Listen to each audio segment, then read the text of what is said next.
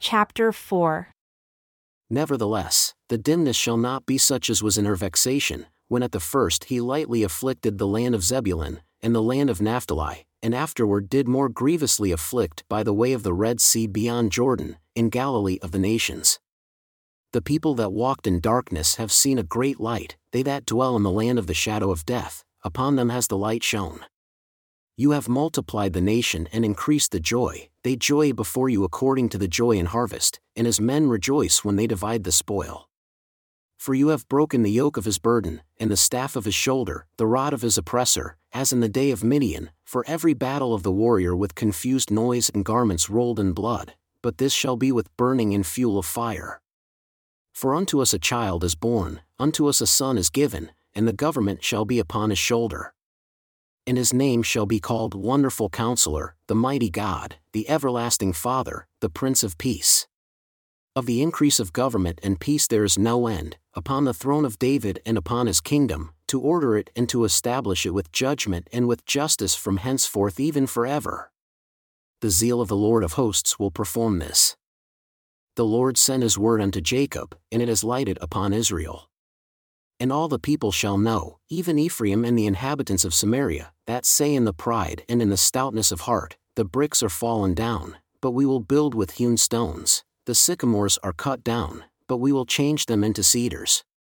Therefore, the Lord shall set up the adversaries of Rezin against him and join his enemies together, the Syrians before and the Philistines behind, and they shall devour Israel with open mouth. For all this his anger is not turned away, but his hand is stretched out still. For the people turns not unto him that smites them, neither do they seek the Lord of hosts. Therefore, the Lord will cut off from Israel head and tail, branch and rush, in one day. The elder and honorable, he is the head, and the prophet that teaches lies, he is the tail.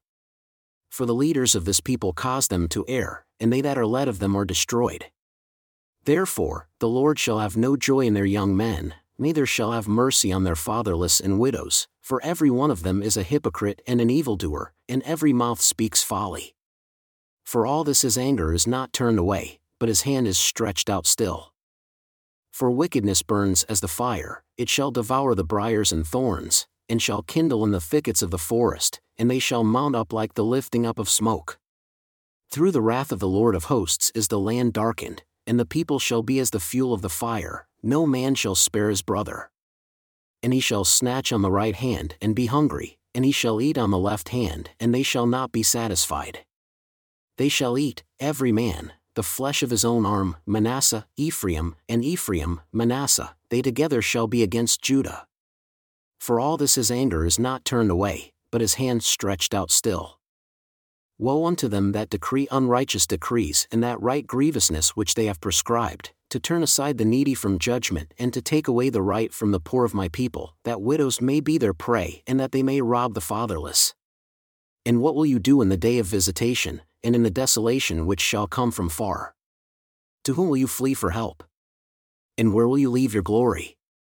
Without me they shall bow down under the prisoners, and they shall fall under the slain.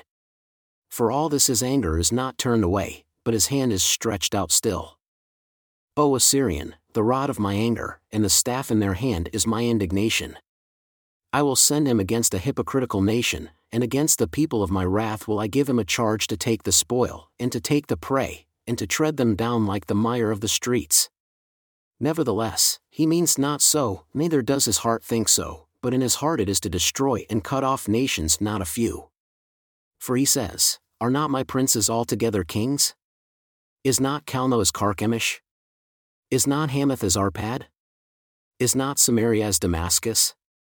As my hand has founded the kingdoms of the idols, and whose engraved images did excel them of Jerusalem and of Samaria, shall I not, as I have done unto Samaria and her idols, so do to Jerusalem and to her idols? Wherefore, it shall come to pass that when the Lord has performed his whole work upon Mount Zion and upon Jerusalem, I will punish the fruit of the stout heart of the king of Assyria, and the glory of his haughty looks. For he says, By the strength of my hand and by my wisdom I have done these things, for I am prudent. And I have moved the borders of the people, and have robbed their treasures, and I have put down the inhabitants like a valiant man. And my hand has found as a nest the riches of the people, and as one gathers eggs that are left have I gathered all the earth, and there was none that moved the wing, or opened the mouth, or peeped. Shall the axe boast itself against him that hews with it?